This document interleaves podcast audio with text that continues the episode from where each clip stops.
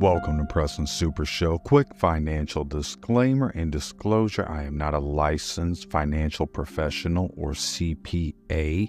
Do your own homework and your own research and always consult with a investing professional before making any financial decisions.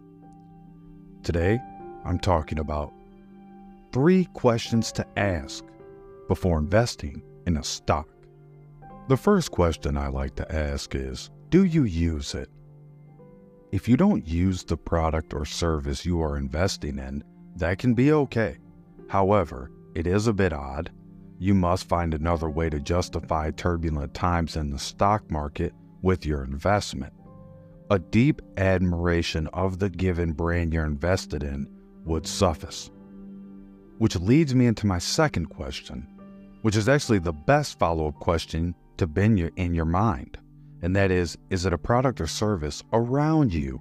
Is this local, statewide, even regional? Boil it down to the operation being local in stature. If the product or service is within reach, at least they have recognition in your neighborhood. You will see what new products they design at the store or their place of business. If they employ people from your area, those are huge bonus points being behind a brand in your community is a win win situation, no matter how you slice it. The third question, and a very important question you don't want to skip over, and you have to ask yourself this Do you know anyone personally who raves about it? Think about it. Is anybody you know that you really know in real life not on the internet, but just in real life. Is anybody talking about that? Is anybody using that? Has that done anything for anybody you know? If you don't know anyone talking about the product or service, do a deep dive. Seriously understand what they do and how they make money. Take a look at how many employees they have as well.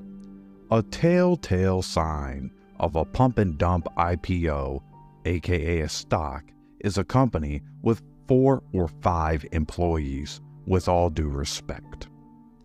I hope this helps on your money making journey. Thank you for tuning in to Preston Super Show. File this one under wonderment. And please have a gracious week. Ladies and gentlemen, just like the hands of time, I'm turning it over to you.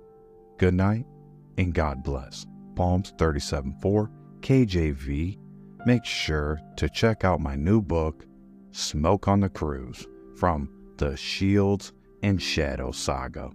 Thank you.